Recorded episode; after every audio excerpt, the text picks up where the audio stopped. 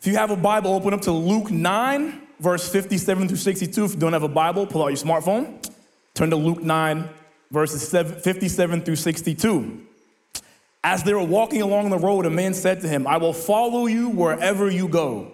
Jesus replied, Foxes have dens and birds have nests, but the Son of Man has no place to lay his head. He said, he said to another man, Follow me. But he replied, Lord, first let me go bury my father. Jesus said to him, Let the dead bury their own dead, but you go and proclaim the kingdom of God. Still another said, I will follow you, Lord. But first, let me go back and say goodbye to my family. Jesus replied, No one who puts a hand to the plow and looks back is fit for service in the kingdom of God. This is God's word. Let's pray. Dear Lord, we are just so thankful and blessed to be in your presence this morning. Lord, I pray that you remove me and replace me with you, Lord. I pray that nothing comes out of my mouth this morning that is not from you. I pray that everybody under the sound of my voice, in house and watching online, hears and sees nothing but Jesus this morning in this place. Have your way, your will be done. In Jesus' name we pray. Amen. You may have a seat. So, the title of this message, The Truth About Following Christ. A lot of people, including myself, I put myself in this category, I used to put myself in this category. I thought following Christ was easy. As soon as I come to Christ, all my problems are gone. As soon as I come to Christ, you know, this was, I don't know, years ago at this point, five, six, seven years ago. As soon as I come to Christ, I'm gonna find a, a wife immediately. Like, where, where is she, right? As soon as I come to Christ, I won't be anxious anymore. I don't have any more fear. I'll be happy all the time, no more problems. Soon as I come to Christ, I'm gonna get a raise at my job. I'm gonna get a house with this many bedrooms, this kind of countertop, and you know, I won't settle for anything less. When I come to Christ, this is what's gonna happen.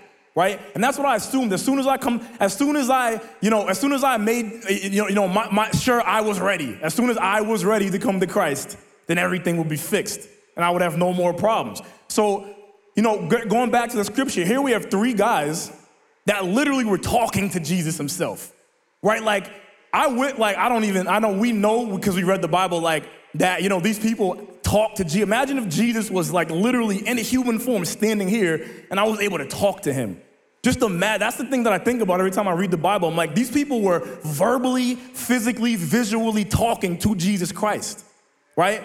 So there's three people that Jesus is talking to that have an opportunity to follow him right? And they have all these reasons and excuses why. Okay, well, one guy's got to go bury his father. One guy's got to go say bye to those people at his house. And another guy, we're going to talk to talk about a little bit and break down that he just wanted Jesus for what he could get. And we're going to get a little bit deeper into, into why that is. I don't know about you, but I can relate to all of these. I had all these reasons and excuses why, you know, I didn't want to read my Bible. It was too confusing. It's too big, too many pages. I don't get it. The King James Version is like, I don't, arts and thous and thys. Like, you know, uh, I got better things to do on a Sunday morning. I don't want to go to church. I'm good. Like, you know, I'll, I'll, I'd rather get my beauty sleep, right? I had all these excuses. I didn't want to stop doing what I knew I wasn't supposed to be doing anyways, and I didn't want to start doing what I knew I was supposed to be doing, right? So all these things kind of kept me out of church. And let me rephrase that. They didn't keep me out of church, I let them keep me out of church. I gave myself all these excuses. But you know the main thing, the number one, and please tell me if you can relate to this. The number one thing that kept me out of church is I didn't want to hear something that I, you could probably finish the sentence, knew I needed to hear. I don't want to hear something I knew I needed to hear. Right? So I'm like, I'm staying far away from that place. They're gonna tell me something that I, I'm good. They're gonna, conv- I'm gonna feel, I didn't know what conviction was at the time, but I'm gonna feel conviction and I'm gonna have to do this and that and this and that. And I'm like, I'm good. I wanna live the way I wanna live, right? So fast forward a couple years, I started going to church in Boston and uh, right around 2017, and I thought I gave my life to Christ. I thought I did. Looking back, I could tell. I could tell you all right now, I did not give my life to Christ. And I have three reasons why I know I didn't give my life to Christ back in 2017. Reason number one, I wanted what God could give me. Like I said, I saw people that went to church. You guys are always just so happy and smiley all the time. And it seemed like, you know, people at church like had no problems. Like I said, you know, they had, you know, financial freedom and, you know, great relationships and good jobs. And, you know, every time I saw them, they were smiling. I'm like, how could you smile that, that much? Like, does your face get tired after a while?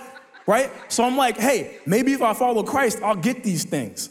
Maybe if I follow Christ, I'll receive these blessings and these, these things that other people are receiving from Christ, right?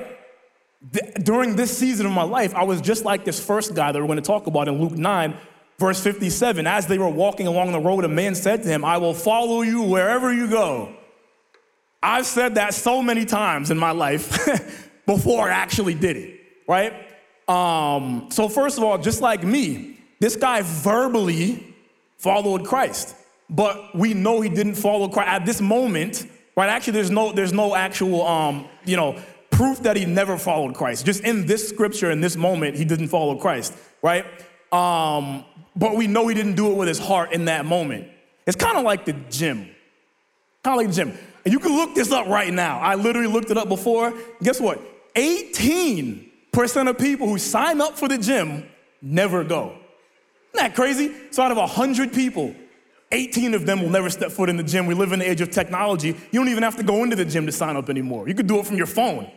18% never go to the gym, and this fact blew my mind even more. 90% quit after the first three months. Their heart wasn't in it.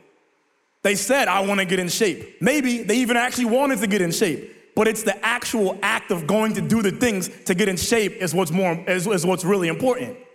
Right? So it's not enough to just say I follow Christ. Yes, the Bible does say confess with your mouth, right? But you can say a lot of things with your mouth and not saying with your heart. It's not enough to just say I follow Christ. You got to mean it with your heart. It's not enough to just say, it's not even enough to just want to follow Christ. I wanted to follow Christ since high school right? I wanted to, but I didn't actually with my heart want to, right? So, so yes, we're supposed to say things with our mouth, but it's the meaning of the heart that's even more, right? Jesus said a lot of stuff. Imagine if he said stuff he didn't mean. I don't even know what that looks like. I don't know where we are. I don't know where we would be. Imagine if he said, Your sins are forgiven, and he just said it and didn't mean it. What if Jesus just wanted to forgive our sins, but didn't actually forgive them? Right? What if Jesus said, Your faith has healed you? He says that to many people in the Bible. Go, your faith has healed you, but he didn't mean it. Right? Imagine if he said, I will go before you, and he didn't mean it. Right? Just, I don't even want to imagine that. But that's the thing, Jesus meant what he said. So, why did this guy say it and not mean it? How do we know that, right? It's implied that he only wanted Jesus for what he could get. So, how do we know? It's a couple possibilities. The first one, right here, I'll give you some examples. Earlier in Luke 8, so we're reading out of Luke 9 right now just earlier, the chapter before, Luke 8, Jesus performed miracles, right? He calmed the storm. Right, for those of you who don't know the story, the big boat with all the people on it, there was a gigantic storm. They were all, you know, freaking out. Jesus, we're gonna die. Jesus, like, calm down. I'm good. I'm awake, but we're here. Calm the storm, just like that. Then he cast a demon out of a, out of a possessed guy. Pastor Tim talked about this a couple weeks ago. He healed a woman that had been bleeding for 12 years. But how did he do it? He didn't touch her and say, Go, your faith has healed you, you're clean. She touched him. And she didn't even touch him, she touched his robe. She didn't even touch it. There was no physical skin to skin contact. She touched his robe, a shirt that he was wearing, and she was healed from bleeding for 12 years. Imagine seeing that. Imagine being an outsider seeing that. And by the way, when that happened, he was on his way to bring somebody back from the dead. He was on the road to literally resurrect somebody, right? And then he brought that girl back from the dead. And then a little earlier in Luke 9, he fed 5,000 people with five loaves of bread and two fish. And I thought about doing this example, but it wouldn't work, and here's why. There's, I don't think there's 5,000 people, and I was gonna bring two, uh, five loaves of bread and two fish and like, like pass this around, try to, like, but that's not, I don't know, we're not gonna do that. But it's a miracle. Jesus was performing miracles. Who knows how many of this stuff this guy saw? And said, hey, if I follow Christ, I might get some of this. I might get some of these blessings, right? But that's just an analysis. That's not like the Bible didn't say this is why the guy didn't really want to follow Jesus, right? So, how do we really know factually that this guy only wanted the good or favorable parts about following Jesus? By Jesus' response. Let me explain. It's implied, that, it's implied by Jesus' response that this guy only wanted the comfortable parts about following Jesus. Let's break it down. So, this guy says, I'll follow you. Wherever you go, I'll follow you. And then Jesus' response was something that seemingly had nothing to do with what the guy just said. He's like, I'll follow you wherever you go. Jesus said, Well, I have no place to sleep tonight. Oh, okay, did, did you not hear what I, I said? I'll follow you. I didn't say, Do you have a bed for me tonight? I said, I'll follow you. And you would expect Jesus to say something like, okay, cool, let's go. Let's go spread the, you know, let's go spread the gospel to all the nations. Cool, I have another follower. Let's no. But he said, I have no place to sleep tonight. That's like if I walk up to you and I say, nice shirt, and you're like, well, the moon was pretty last night. Okay, what does that have to do with the shirt? I just said you have a nice shirt, right? So why did Jesus respond like that? Luke 16, verse 15. And he said to them, You are those who justify yourselves before men, but, is it up there? What's the next four words? It's not up there. It, oh, yeah, it is. Okay, God knows your heart. That was a trick question. I got you. So, but God knows your hearts. For what is exalted among men is an abomination in the sight of God. Jesus knew his heart, right? That takes us to the first point. Point number one God knows my heart. God always knows what's really going on in here, no matter what you say, no matter what you do, no matter what you look like on the outside. Jesus knows your heart.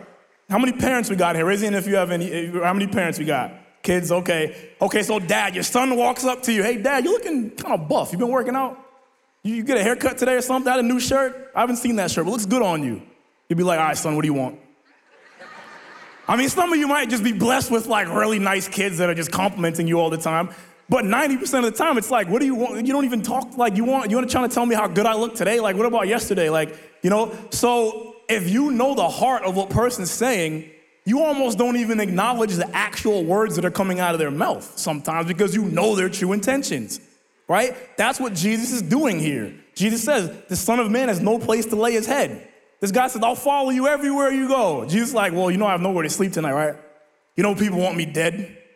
You know, I'm persecuted everywhere I go. By the way, you want to be a follower. Do you know what happens to my followers? You know who Job is? Like, got everything taken away from him except his life for the sake of the gospel, for my sake. How about David in the lion's den? How about Shadrach, Meshach, and Abednego? They got thrown in a fiery furnace for my sake. By the way, you know where I'm headed right now? I'm literally on the road walking to go get to, to go get hung from a cross right now as we speak. That's what Jesus is saying. Do you really know what you're asking for? Right? As a matter of fact, earlier in Luke 9, Jesus said this to his disciples. Luke 9, 23 through 24. Then he said to them all, Whoever wants to be my disciple must deny themselves and take up their cross daily and follow me. For whoever wants to save their life will lose it, but whoever loses their life for me will find it. You must die to yourself daily to find new life in Him. I think that's in your notes. Uh, so, James 1, yeah, another example, James 1, verse 2 through 4. Consider it pure joy, my brothers and sisters, whenever you face trials of many kinds, because you know that the testing of your faith produces perseverance. Let perseverance finish its work so that you may be mature and complete, not lacking anything. So it's crazy. It says, consider it joy when you face trials. What do you mean? I'm supposed to be happy when I get fired? I'm supposed to be happy when my car gets stolen out of my driveway? I'm supposed to be joyful about what do you mean? Why? Because it says the testing of your faith produces perseverance. For what? So that you may be concerned, complete, not lacking anything. Right? So we can look forward almost to, to trials and tribulations in Jesus' name, right? So that takes me to point number two. I should follow Christ. It's a little bit longer here. I should follow Christ because I can have joy, be complete, and not lack anything through trials. Now, does that mean I'm always gonna be happy? Nope. But I can have joy. And there's a difference between happiness and joy. Happiness comes and goes, joy is here forever. And joy is given to us through Jesus. Jesus provides us with joy. So through trial, we can have joy, right? Does that mean that I always have what I want? Mm-mm, absolutely. You might not get anything you want, but you always have what you need. Right? Does that mean you always feel complete? I think I, I feel incomplete more often than not. Right? So you won't, you won't always feel incomplete, but you will be made complete through Christ. Christ makes you complete. So you can look forward to struggle with Christ. You can, you can look forward to struggle in life with Christ. Right? So, three reasons why I don't think I gave my life to Christ in 2017. Reason number two, I was putting other things before God. You name it, man. Anything, relationships, uh, you know, going out and, you know, going out to clubs and partying, whatever, staying up late, not going to church. You know, um, I can't even think, eh, just name something. I probably put that before Christ. I probably put that before, you know, God, right? I was just like this second guy. Right? So Luke 9, 59 through 60, he said to another man, Follow me. But he replied, Lord, first let me go bury my father. Jesus said to him, Let the dead bury their own dead, but you go and proclaim the kingdom of God. By the way, I think it's very important to note that this is the only, only guy of the three that Jesus approached him. The Bible doesn't say why. Like, was this guy I don't know, like, does it mean that this guy was better uh, than the other two? No, not at all. It doesn't say why, but I think it's important to note that Jesus approached him. The other two approached Jesus, right? Um, this goes to show that people, Jesus reaches people differently. Every single person in this room has a different testimony. How about these baptism? Give it up one more time for these baptism testimonies we just experienced. Come on now, that's powerful. If that's not if that doesn't show you how God works and I like the love that God has for us, I don't know. Like, I'm so glad that I go to a church where we do baptisms every week. Because seeing him work in people's lives just gives me more hope, right? But all these baptism testimonies, all your testimonies are different. God, you might have similar testimonies, but God reaches us all differently. I used to have this friend, like way back, like, you know, right around 2017, when I thought I'd get my life to Christ. I used to have this friend who every single day, this person would just be like, have, have this like Jesus encounter. I'm like, I was listening to the radio and this commercial came on about this product that like spoke to me. I'm like, okay, awesome. And then they'd be like, yeah, I was watching TV today and you know, this person, I was watching Lilo and Stitch and then this, I don't know. I'm just like, like every day there will be just some random Jesus encounter, right? And I'm like, where's my Jesus encounter? Right? Where's my, how come I don't hear Jesus on the radio? How come I don't have, how come I'm not hearing God's voice every single day, right? But the thing is that Jesus gets through to people differently, right? This also just goes to show that not only um, does God, oh, sorry, so, um, yeah, so Jesus gets through people differently. So I'm looking for my Jesus experience. I'm looking for my like moment where I see Jesus coming through the clouds and my son, I'm speaking to you. I'm looking for that moment, right? But you know, years later, I'm standing here and I know for I know for a fact that Jesus was there the whole time trying to trying to get in touch with me. Trying to, he was right there the entire time saying, Yo, Isaiah, I'm right here, bro. You're looking for me because you're comparing yourself to other people. You're looking at other people's testimonies. And that's not your testimony. You didn't go through what they went through, right? So uh, this also goes to show that God does not only wait for you to come to him, he's also pursuing you. Like I said, Jesus approached that one person and the other two people came to him. He's both pursuing. That takes us to point number three. God is both patiently waiting for me and pursuing me. Right? God is both patiently waiting for me and pursuing me at the same exact time. So there's never a right or wrong time to come to Christ. There's never a right or wrong time to pray. There's never a right or wrong time to give your life to Him, right? So, so Isaiah, going to Isaiah, uh, 30, verse 18. Yet the Lord longs to be gracious to you. Therefore, he will rise up and show you compassion. For the Lord is a God of justice. Blessed are all those who wait for him. So the Lord longs to wait for you. To long for something means like, I cannot wait for this to happen. I'm so excited. God is so excited, just eagerly waiting to be gracious to you, to show you his love and his grace and his forgiveness and the joy and peace and freedom that can be had in him. And it's not like he's just chilling, like, yeah, man, I can't wait for this person to come to me. No, he is knocking, pounding at your door all hours of the day and night, waiting, longing to show you his love, his grace, his mercy, right? That's what that verse means. So, because of this, you don't have to be like that person that encounters Jesus every day from the radio and the TV. You might, you might, because I said God has different, different ways of reaching people. But you can, ex- you can experience God wherever you are, whenever you want, no matter what, right? because of this, you can have a Jesus encounter whenever you want because he's always right there pursuing you. Pastor Tim says this a lot from the stage, and I'm sure you've heard it, you know, from other, other sources before. But I love this quote. I don't know if it's a quote or not, but this statement you are as close to God as you want to be. Because he's always right there. This podium's right here. It's not going anywhere until service is over. I want to be close to it, I'm right here. If I want to go over here, the podium's still right there, but I wanted to go over here. But the podium's still right there. Oh, I want to be a little closer to the podium today. I feel good. Let me get a little closer. still there, didn't go anywhere. Man, I messed up bad. I messed up real bad. I'm gonna go stand over here today. Podium's still there, didn't go anywhere, right? But here's the thing that the podium's a physical object, God is God, and He's still right here, even if I'm over there. Does that make sense? God is always always right there, and you are as close to him as you want to be, right? So Jesus approaches this guy, and the guy says, First, let me go. Does that slide up there? Yeah. So, first, let me go. The verse could end right there, but it doesn't. It's the Bible. There's no mistakes in the Bible. But I'm gonna, for example's sake, I'm gonna end the verse right there. First, let me go. There's nothing you can put in that slide. There's no fill in the blank here if it's on your notes. There's nothing you can put in that blank that is sufficient. There's nothing you can put in that blank that is gonna give you joy, peace, comfort, forgiveness, grace. There's nothing that you can put in that blank that will work, right? We, yes, we do serve a patient God. Patience, as a matter of fact, is one of the fruits of the Spirit. We serve a patient God, but guess what's not so patient? The devil, the world, the fallen world we live in, the sinful flesh, the, the, the, the sinful nature, the sin of the flesh is not patient.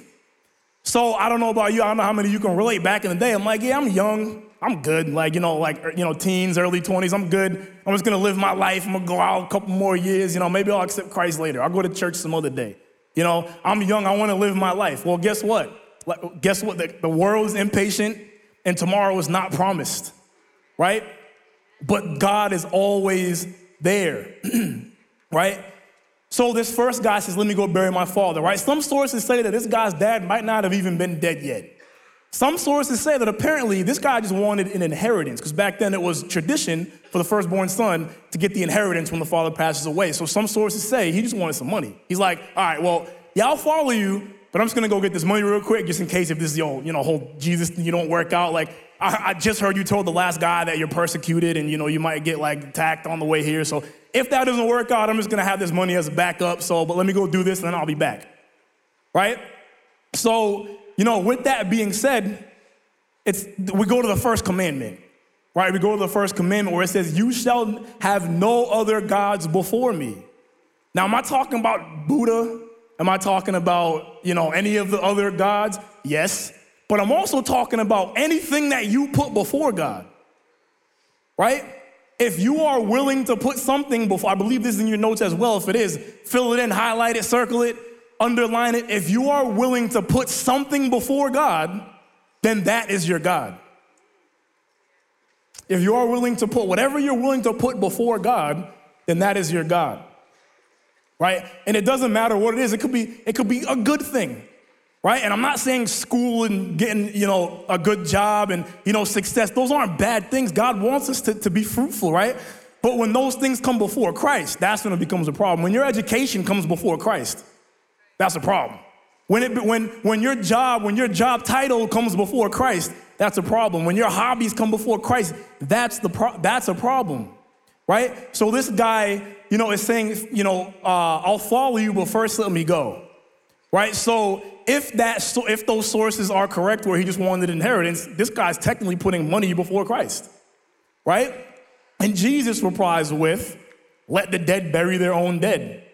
But you go and proclaim the kingdom of God. Is Jesus being insensitive here? At first I thought so. I'm like, all right, this guy's dad's dying or apparently dead. And Jesus is like, no, don't worry about him. He's, he's dead, forget about him. That's what, I, that's what I thought when I first read this.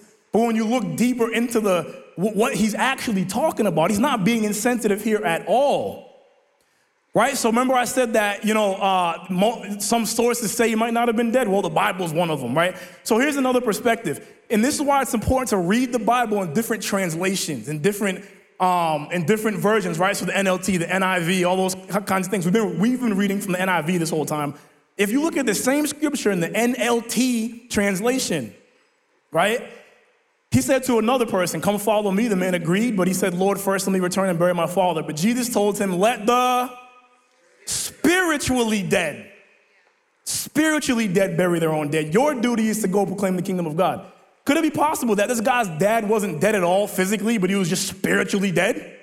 Could it be possible that this guy was just, you know, one of the people persecuting Jesus? Could it be possible that this guy's dad was somebody that didn't believe in the movement of Jesus Christ, didn't believe in God, and and Jesus knew that if he went back, if the guy went back, that his dad might have talked him out of it. The Bible, again, is not incorrect. The Bible is the, the living word of God. There would be no translation that said spiritually dead if that's not what it meant. Could it be possible that this guy's dad was just, Jesus knew that if this guy went back, then he wouldn't come back to Jesus, right? Because here's the sad truth that some people will wholeheartedly deny Christ. It's just the truth. Some people will, will, will, will persecute, continue, people continue to persecute him to this day. Sometimes, an even more sad truth, it might be your own family. I know people who that's the experience. It might be your best friend, right? That just wholeheartedly just deny Christ. Maybe not even wholeheartedly, but just like Pastor Tim talked about a couple weeks ago, maybe they just pull you away from him. Maybe it's like, yo, come do this instead, right? So some people will do that. And what Jesus is saying here, you are not to be concerned with those people. You are to be concerned with the kingdom of God. Those spiritually dead people, you are not to be concerned with what they're concerned about because they're not concerned with life like I am, like Jesus is, right? So those spiritually dead people, don't follow them, is what Jesus is saying. He's telling this guy, don't go back to your dad. He's spiritually dead. He wants nothing to do with me or life. Don't follow them, lead them. Right? I'm only here today because I was led by spiritually alive people. I was spiritually dead once as well. I think most of us were. As a matter of fact, we all were. Bible says we are born sinners. That means we are born apart from God. If you're born apart from God, that means you're spiritually dead. We were all spiritually dead at once, and the only reason we're here is because we were led by spiritually alive people, right? So about that translation thing, I know the message version is a very not, you know, uh, you know, people people talk about the message version because it's not a word for word translation. It's more of a thought for thought translation. It's kind of more of a commentary, right? So we're not supposed to, you know, I wouldn't make this your main version because it's not a word for word translation. But again, all translations hold weight. It's still the word of God. So we're gonna go with the message version today because this hit, this really hit. So Luke 9, verse 59 through 60, Jesus said to another, Follow me. He said, Certainly, but first excuse me for a couple days, please. I have to go make arrangements for my father's funeral. Jesus refused. First things first, your business is life, not death. And life is urgent. Announce God's kingdom. That hit, right? That, that kind of just breaks down what the NIV was talking about, right? Or the NLV, right? Your business, he's telling this guy, your business is life, not death. Don't worry about the spiritually dead. Let them worry about themselves. We're not concerned with what they're concerned about. We're concerned about life. Point number four I should follow Christ because he is concerned with eternal life, not death. So I added that word internal there like just a couple days ago because he's not only concerned with life. Yes, he wants you to be, uh, have joy and peace and, and, and courage and all those things here on earth and, and be fruitful and bring people to Him. That's why we're here, right? But it's not only about this life that He's concerned about, He's concerned about eternal life, right? And about the life that can be had in Him. So, three reasons why I don't think I actually gave my life to Christ 2017. Reason number three, I was stuck in the past. Kept going back to old relationships, old friendships, um, people that God had taken out of my life unknowingly you know, um, I would go back to old ways of thinking, and I still struggle with that. I still struggle with old ways. I doubt myself all the time. I was doubting myself walking on this stage today, right? All the, the weeks leading up to this, you're not good at, dude. You, you, you, you still struggle with A, B, and C. You, you, you know, you, you're, you're not good enough to do this, right? I still struggle with that, right? But God's working on my heart. But anyways, I was stuck in the past. I would go back to comfort. I'd go back to what I knew. I'd go back to I would just go back, keep going back, and keep going back. I was just like, guess what? The third guy, Luke 9, verse 61. Still another said, I will follow you, Lord, but first let me go back and say goodbye to my family. Jesus replied, No one who puts a hand to the plow and looks back is fit for the service in the kingdom of God. Again, verbally, verbally says, I'll follow you, right? But he also says, First, let me go. So again, we already know this guy's heart wasn't in it, putting something before Christ already right? But then he adds one very important, very crucial, very big word after that. He says, he says what? Can anybody, can anybody get what's the word? Back. He says back. He says, I'll follow you, but first let me go back. Anytime you go back, that leads to destruction. Destruction. How many know there's nothing good back there? There's nothing good back there. All the things that we've been through, all the things God's pulled us from, it's not good back there, right? Don't look behind, the person behind you is probably good, right? Not literally in this moment, right? But there's nothing good behind us, right? Anytime you look back, it leads to destruction. Genesis 19, anyone? Lot's wife. For those of you who don't know the story, Sodom and Gomorrah, they've turned from God. They were deceitful. It says they gave themselves to sexual immorality and perversion. They were living in blatant, intentional sin. So God's like, I'm gonna destroy Sodom and Gomorrah. Abraham came to God, said, Hey, what about the righteous people in that city? You're gonna destroy them too? God's like, Okay, Abraham, I will, I will save the righteous, right? So God sent two angels to Sodom and Gomorrah to rescue all the righteous people. Lot and his wife and his family were the only righteous people in Sodom and Gomorrah, right? So God is destroying Sodom and Gomorrah, raining, raining fire on, on Sodom and Gomorrah, and these two angels take Lot and his family out and they rescue them and they're free, right? And then verse number 17. As soon as they had brought them out, the angels, one of them said, Flee for your lives. Next three words don't look back. And don't stop anywhere in the plain, flee to the mountains, or you will be swept away. Not only do the angels tell them not to look back, but they say what's gonna happen if they do look back. Right? So there's like it's like a double-edged sword right there. I mean, you know not you know not to look back, and you know what'll happen if you do. Right? But guess what? Verse number 26, Lot's wife looked back, became a pillar of salt. She was warned not to look back and what would happen if she did, and she looked back. Right? So, does anybody know what big red button syndrome is? Probably not, because I literally just made it up. So if you see a big red button that says do not touch, I'm touching it. I'm pressing the button. I want to know what happens. I see a big red do not press. Oh, this is a pretty big red button. Let's see what happens. But you can bet that is the exact opposite if you tell me what's going to happen. If, it, if you say don't press this big red button or your house is going to blow up, I'm not pressing. Get, get me away from that button. I'm not pressing it, right? So not only did Lot's wife know not to look back, she knew what was gonna happen and still did it. Point number five I should not look back at what God has already rescued me from because it will lead to destruction. Second Peter verse two, uh, Second Peter chapter two verse twenty-one. For it would have been better for them to never have known the way of righteousness than after knowing it, turn back from the holy commandment delivered to them. What does that mean? Let's break this one down. That means if you are unknowingly, that's an important word, if you are unknowingly doing the wrong thing, then at least you think you're doing the right thing. At least. But worst case scenario, at least you think you're doing the right thing if, you if you don't know you're doing the wrong thing. But guess what? Once you find out you're doing the wrong thing and continue to do the wrong thing and not try to do the right thing, that's when destruction happens. That's when problems start to occur, right? Cigarettes. Now, if you smoke cigarettes, I'm not judging you. We all struggle with something, every, including me. We all struggle. And you're just a prayer away from freedom. Amen? So I'm not saying anything, but here's the thing. If you, we all know, whether you smoke cigarettes or not, the harmful things that they can do. We all know that today. It's not, it's not that secret anymore. Guess what? That wasn't always the case, though. Some of you may know. Back in the 1920s and 50s, these are the things cigarettes were used for weight loss and appetite suppression. I've been a trainer for over 10 years now. I promise you, I've never put smoked cigarettes in anybody's training program to lose weight. Okay? It was used as a digestive aid. Again, you're never gonna see that in a, in a nutrition plan from me.